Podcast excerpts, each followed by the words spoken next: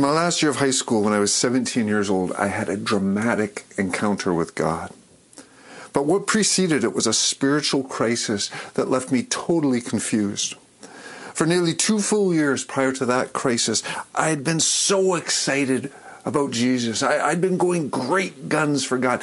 My friends and I had used the term on fire for Jesus. I felt on fire for Jesus. Kyle, I'm so glad you chose that song this morning. That was so perfect for what I'm describing right now. And, I was sharing Jesus with my friends in high school. We had an evangelistic coffee house at some point in my grade 11 year. We were just so excited about everything. I was going to as many Bible studies as I could.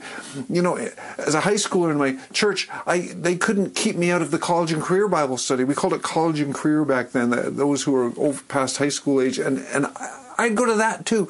I'd go to all the Bible studies. In fact, I even started a Bible study for a bunch of eager junior high school boys that went quite well. We had a good time together. And then suddenly, something happened.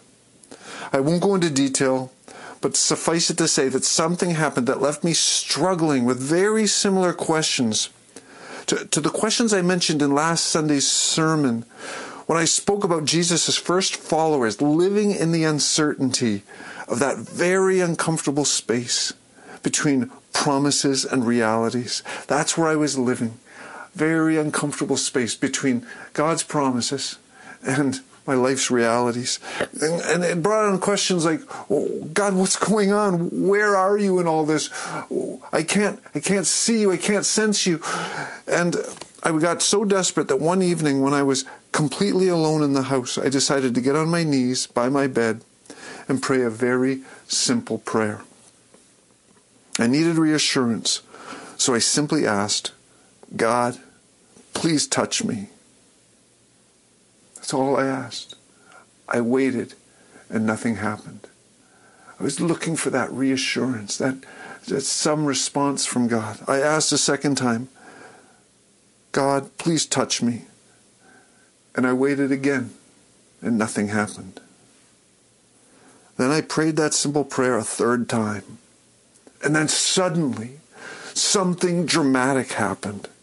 Something happened that I couldn't have made up if I'd tried. It suddenly felt like every cubic millimeter of my bedroom was filled with an awesome but wonderful presence. I wasn't frightened, but I was incredibly awed by it. That I could even see the hairs on my arms standing up, and I didn't want to dare lift my head. With my head down and still on my knees by my bed, I tried to look around, and I saw nothing different in my room, but the intensity of what I knew was God's presence remained. The hair on my arms continued to stand up, and I began to just pray praises to him. I was so awed by his presence. That was God the Holy Spirit who had entered my room that night. And I'll never forget it. I know it was real. God later revealed to me the reasons why he wanted me to go through all that. And based on those reasons, I don't believe that this experience that I had is something that anyone should try to mimic, to repeat that experience. It was unique, but it resulted in me being filled with God, the Holy Spirit, which is something that can be repeated. The Holy Spirit is one of the 3 members of what we call the Trinity: Father, Son, and Holy Spirit. That's the God of the Bible. One God in 3 unique persons who are so perfectly united, spiritually united, that together they are literally one God. I'm going to be talking a lot about the Holy Spirit today as we look at a dramatic encounter with God that was far more powerful and far more important than the experience I had as a teenager. But it was similar in ways that are meant to show us that we can experience the Holy Spirit today, and we can experience him again and again and again throughout our lives. Today, we're going to look at what may be the most important moment in the history of the church. It's been called the birth of the church. Another writer spoke of it as the birthday of God's new covenant people, the church. And a couple of writers I know have referred to it as the dawn of the new age of God. I'm talking about the day of Pentecost, the day when the first followers of Jesus were filled with the Holy Spirit. It was a dramatic moment, and I'm going to focus on that moment today without looking yet at what that filling resulted in. That'll come next week and for weeks and even months that follow as we continue our series, The Adventures of Acts, looking at the book of Acts. Some of the details that made it dramatic are not meant to be normative in our Christian experience because of how historically unique that particular day of Pentecost was. But some details in the story are meant to illustrate to us that being filled with the Holy Spirit is part of the normal, supernatural Christian life. I want to look at what I believe are the two primary messages of Pentecost. The world needs Jesus, and we need the Holy Spirit. So let's start by reading from the book of Acts. I'm reading from chapter 2, verses 1 to 4. You can find that in your Bibles or use the handouts that have been given you when you arrived. I'm going to start here at the beginning of chapter 2. When the day of Pentecost arrived, they were all together in one place, and suddenly there came from heaven a sound like a mighty rushing wind, and it filled the entire house where they were sitting. And divided tongues as of fire appeared to them and rested on each one of them. And they were all filled with the Holy Spirit and began to speak in other tongues as the Spirit gave them utterance. Luke, the writer of Acts, is very deliberate about specifying the timing of this event as when the day of Pentecost arrived. He wanted that to be clear. The day of Pentecost was a Hebrew harvest festival that occurred 7 weeks or 50 days after the Passover celebration, which was when Jesus was crucified. Pentecostos means 50th. The day of Pentecost was also called the Feast of Harvest because of the completion of the grain harvest. But a few hundred years before Jesus walked the earth, the Jewish people began to also associate Pentecost with God giving the law to Moses, because they believed that happened 50 days after the first Passover when the Israelites left Egypt.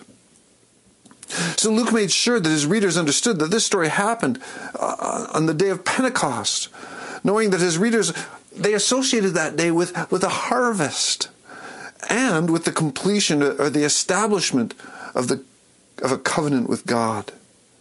It's not difficult to see how relevant that is to the Father's purposes in sending God the Holy Spirit.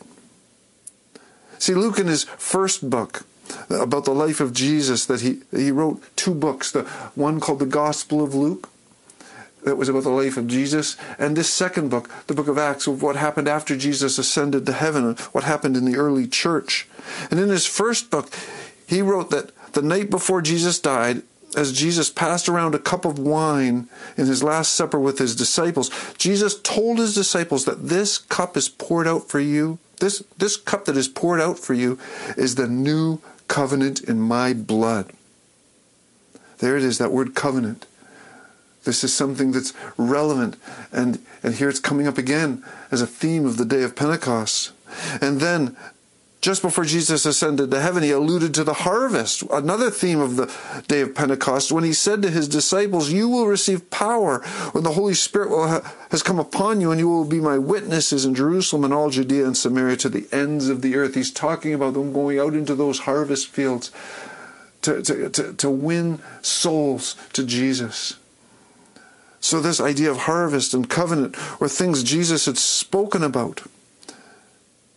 And pastor and writer Simon Ponsonby states that on this day, when pilgrims have gathered from around the Roman Empire to celebrate God's provision of the first fruits of the harvest, when they commemorate God's provision of the old covenant through Moses, God chooses to come with the first fruits of the age of the Spirit and establish a new covenant written not on tablets of stone, but on people's hearts. we see these themes of harvest. We see these themes of first fruits. We see these themes of covenant being repeated after Jesus had spoken of them to his disciples. And now they're being celebrated on the day of Pentecost. Now when Simon Ponsonby talks about the age of the Spirit, he doesn't mean that the Holy Spirit had never been present before this day when he talks about this new age of the Spirit. We know that before this amazing day of Pentecost, the Holy Spirit had come upon many people. But what was new was how he was now willing to come upon all God's people and to dwell in them. Well, prior to this, he only came upon select people at select times, and often temporarily. But after Jesus ascended to heaven, the Holy Spirit was sent from heaven to join our hearts in a spiritual union with Jesus, so that those who know him live in Jesus, and Jesus lives in us, and Jesus will never leave us nor forsake us, because his Spirit will never leave us. That's new. And it was what the biblical prophets had spoken of 600 or 700 years earlier, such as when the prophet Ezekiel said, "I will give you a new heart and put a new spirit in you. I will remove from you the heart of stone and give you a heart of flesh, and I will put my Spirit in you and move you to follow my decrees and be careful to keep my laws." There we have this thought of the Spirit being given. This was not something new to the disciples. They would have heard about this from prophetic words in their scriptures. The prophet Jeremiah connected that thought with the dawning of a new covenant between God and his people when he wrote, "The days are coming, declares the Lord, when I will make a new covenant with the people of Israel and with the people of Judah. This is the covenant I will make with the people of Israel after that time, declares the Lord. I will put my law in their minds and write it on their hearts. I will be their God, and they will be my people." The day of Pentecost marked the beginning of the fulfillment of these prophecies from Ezekiel and Jeremiah. The Spirit coming, a new covenant. And God chose the day of Pentecost to celebrate these things because those were the themes of that day. And God poured out his Spirit into the hearts of his followers. Let's not miss those phrases from Jeremiah, that God would write his will on our hearts, not just on our minds, but on our hearts as well. And he says, "I will be their God, and they will be my people." Those are the words of love and relationship.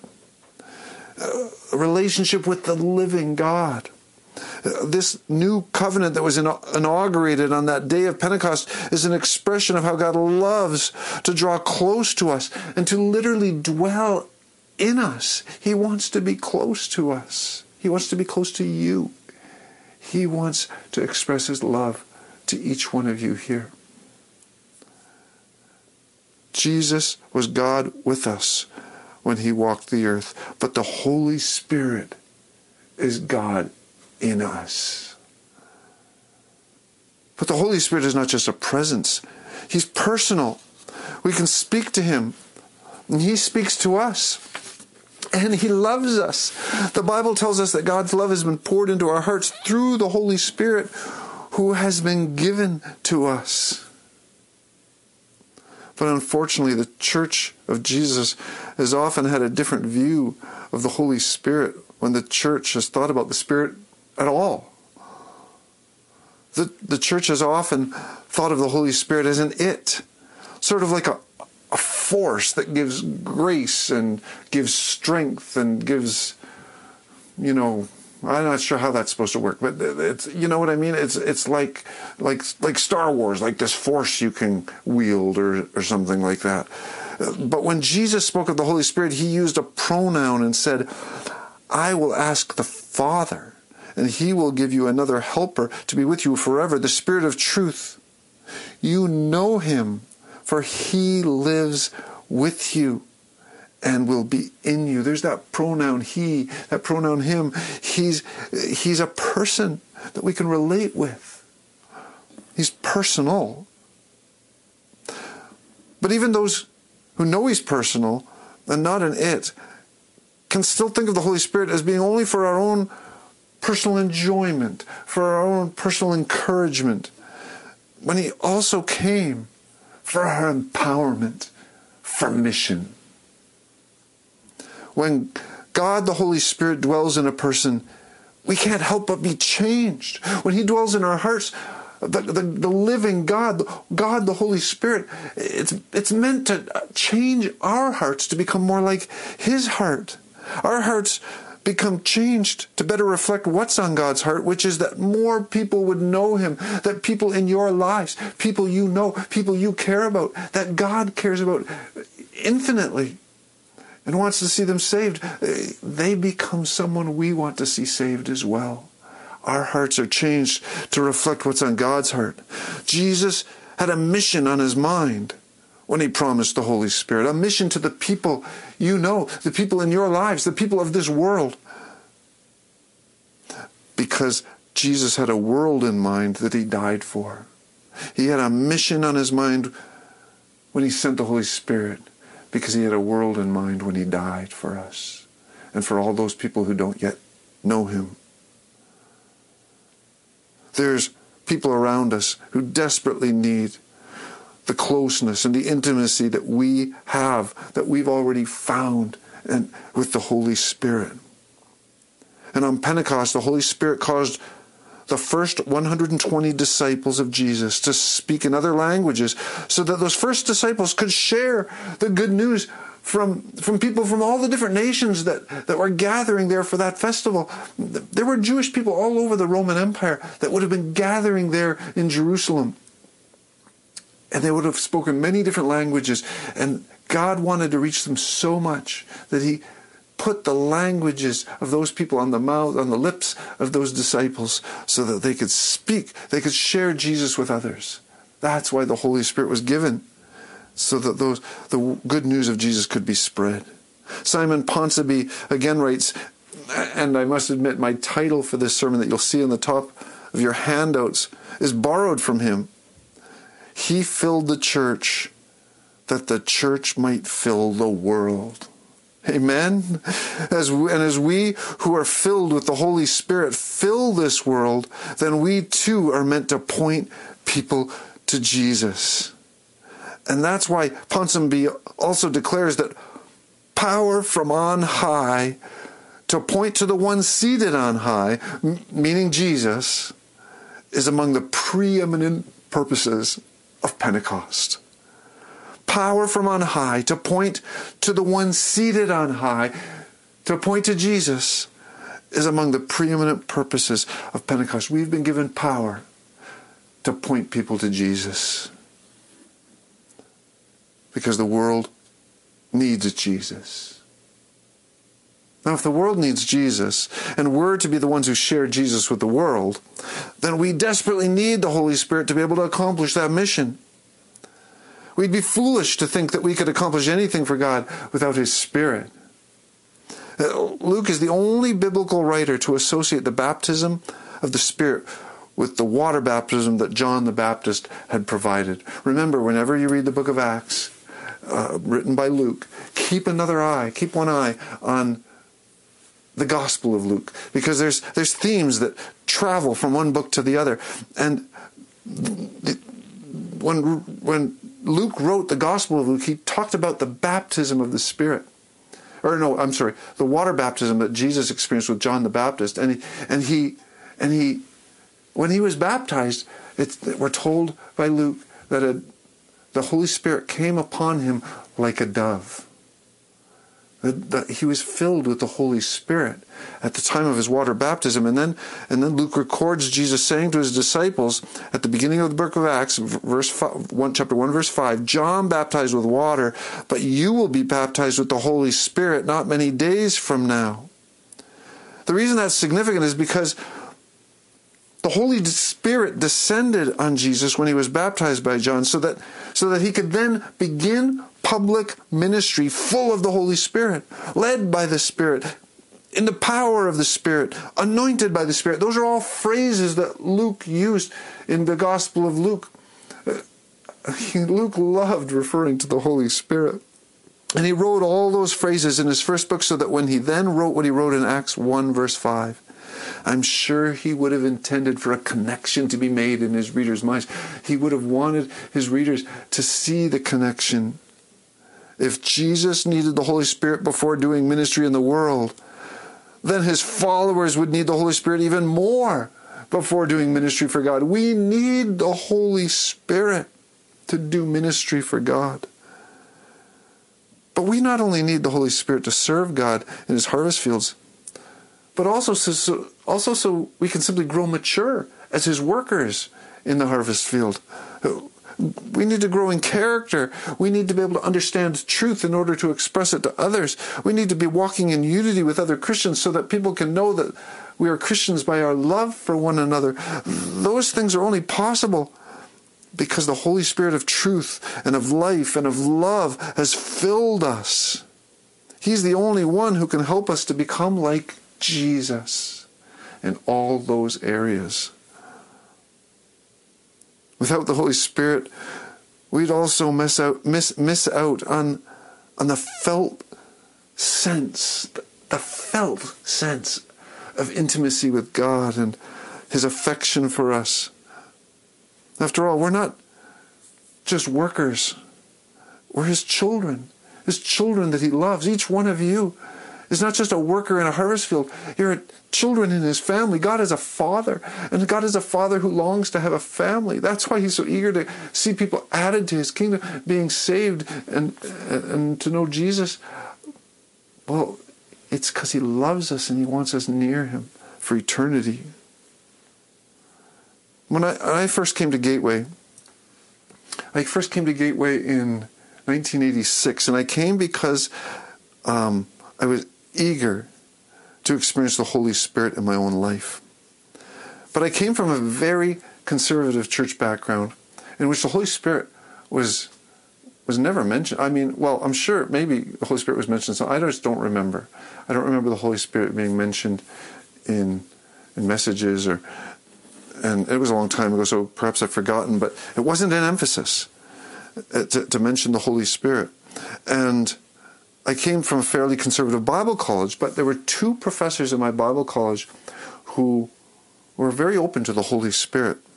And one of those professors gave us an assignment to find a charismatic church. This was a course on the book of Corinthians where you see a lot to do with the Holy Spirit going on.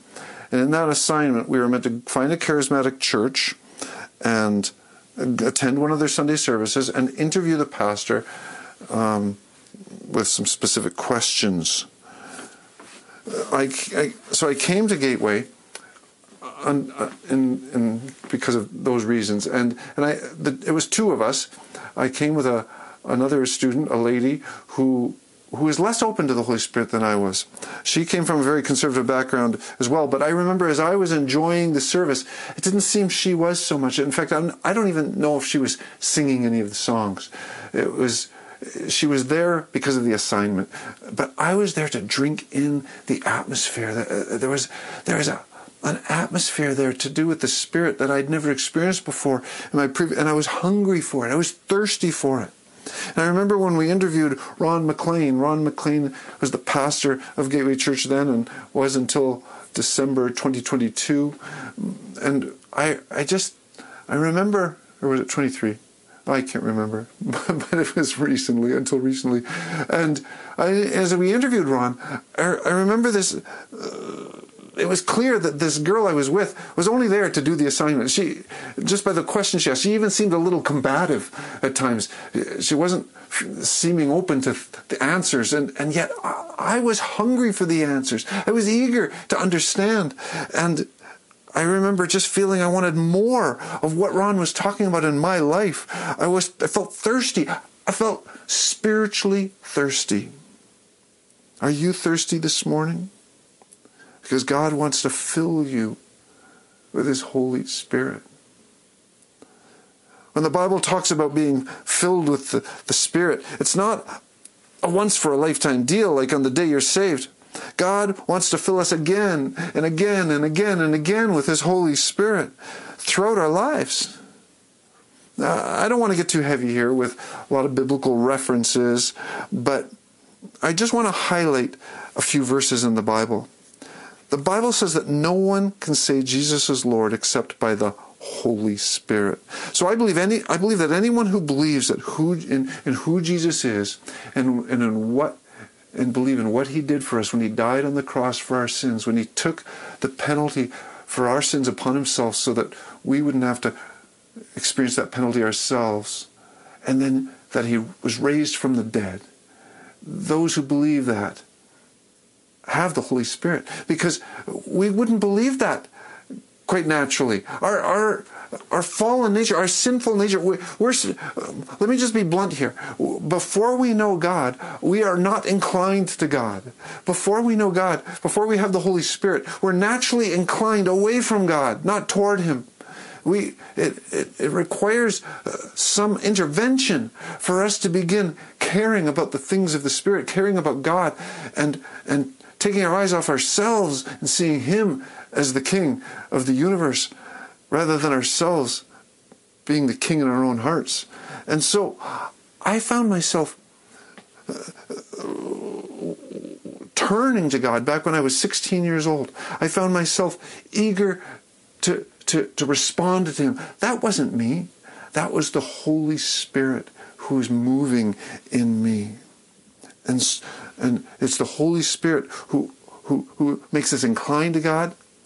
And then it's the Holy Spirit fills us when we dedicate our lives to God, when we submit to him and make Jesus our Lord and Savior. There's another verse in the Bible that confirms what I'm saying from this first verse I read, that by looking at it from the opposite direction, if anyone does not have the Spirit of Christ, they do not belong to Christ. So if you don't have the Spirit, you must not belong to him. That's pretty clear that if you're a follower of Jesus, you have the Spirit of Christ. So every one of you in this room who's following Jesus, you already have the Holy Spirit. Holy Spirit is in you. He was, because he's the one who inclined your heart to him, and he's the one who filled you to give you the understanding that Jesus is Lord. The Holy Spirit helps us to put our faith in Jesus by opening our understanding. There's a Bible verse that says, but when he, the Spirit of truth, comes, he will guide you into all truth. That's what he's done for each one of us who know him. And the disciples in Acts 1 already truly did believe in Jesus. They already believed. So they already had the Spirit within them. So that would mean in Acts 2, this passage we just read, this would have been a refilling. This would not have been the first filling they received. It would have been a refilling of the Holy Spirit. And that's okay, because the Bible has... There's another verse in the Bible that talks about... It's a verse in Ephesians 5, I think 5:18, that says, be filled with the Spirit. It uses a verb tense. That verb filled, be filled with the Spirit, that is a present continuous verb. That's the verb tense, present continuous, which means that filling is continually happening. It's always in the present. It's continuous, and it's continually happening. It's present continuous. It's like keep on being filled might be a better translation of that verse. Not just be filled, but keep on being filled, and keep on being filled, and keep on being filled, continually, again and again and again. That's biblical. So I believe that what happened at Pentecost was in some ways extraordinary and unique, because it was ordained by God as an historically significant event in the history of the church. But it also needs to be seen as the first of many fillings as God began to accomplish his mission in this world. It represented 120 thirsty and hungry and eager and desperate disciples being filled with the Spirit. Just like the many other times in Acts we're told the disciples were filled with the Spirit again and again. There's characters in the book of Acts, main characters, who we see being filled with the Spirit again and again and again in different circumstances, because God wants to keep filling us. He wants us to have more so that we can carry on with the mission and be effective in the mission that God has sent us on. Again, I ask, are you spiritually thirsty for more of the Holy Spirit, hungry, eager, or even desperate to be filled again, and again. At one point in Jesus' ministry, the Bible tells us that Jesus stood and said in a loud voice, "Let anyone who is thirsty come to me and drink. Whoever believes in me, as Scripture has said, rivers of living water will flow from within them." By this he meant the Spirit, whom those who believed in him were later to receive. Are you thirsty for those rivers of living water? Are you eager for them, or even desperate? Jesus wants to fill you with his Spirit today. He wants to fill each one of us. He doesn't want anyone left out. And he wants us to be filled not only because he loves us, but because he loves others who he wants to send us to reach. Let me be clear. He may want to fill you to encourage you, but he also wants to fill you to be on mission with him, to share him with others. Pentecost shows us that the world needs Jesus, and so we need the Holy Spirit to bring Jesus to the world. That means the Holy Spirit fills those who want to do the will of God in this world, which means giving up control and letting God be in charge of our lives. It means giving up control and being able to say, "God, whatever, wherever, whenever you want me to do, I will do it." This is what it takes when God says do you want to be filled with the Spirit? It means yielding to him, letting him be in charge as we follow Jesus into the harvest fields of this world. To receive the Holy Spirit means you're hungry enough for God to give up that control and let God be in charge. To be ready to do whatever he instructs you to do. And it may be that to talk to that person at the office. It may be to reach out to that neighbor and show an act of kindness. It may be to contact that family member that you've been estranged from. Whatever he instructs you to do, he will give you the power to do it. When we yield to him in this way, and the Holy Spirit fills us, the story of Pentecost shows us that confirming manifestations follow. Now, those manifestations vary from person to person and from situation to situation. It's not always speaking in tongues, as we see in this story, which was quite exceptional because the tongues they were speaking were the tongues of, they were foreign languages, not even a heavenly language like we see mentioned in other books of the Bible. It could be something other than that. It could be anything from, it could be more something internal as opposed to something external, like the tongues, speaking in those tongues. It could be a sense of joy, a great sense of joy that comes over you. It could be a great sense of hope that returns and that you have in the midst of difficult circumstances. It may be a sense of peace that fills you. Or it may be, as we see in Acts, a great sense of boldness to take the good news of Jesus to people in our lives. There's many other possibilities.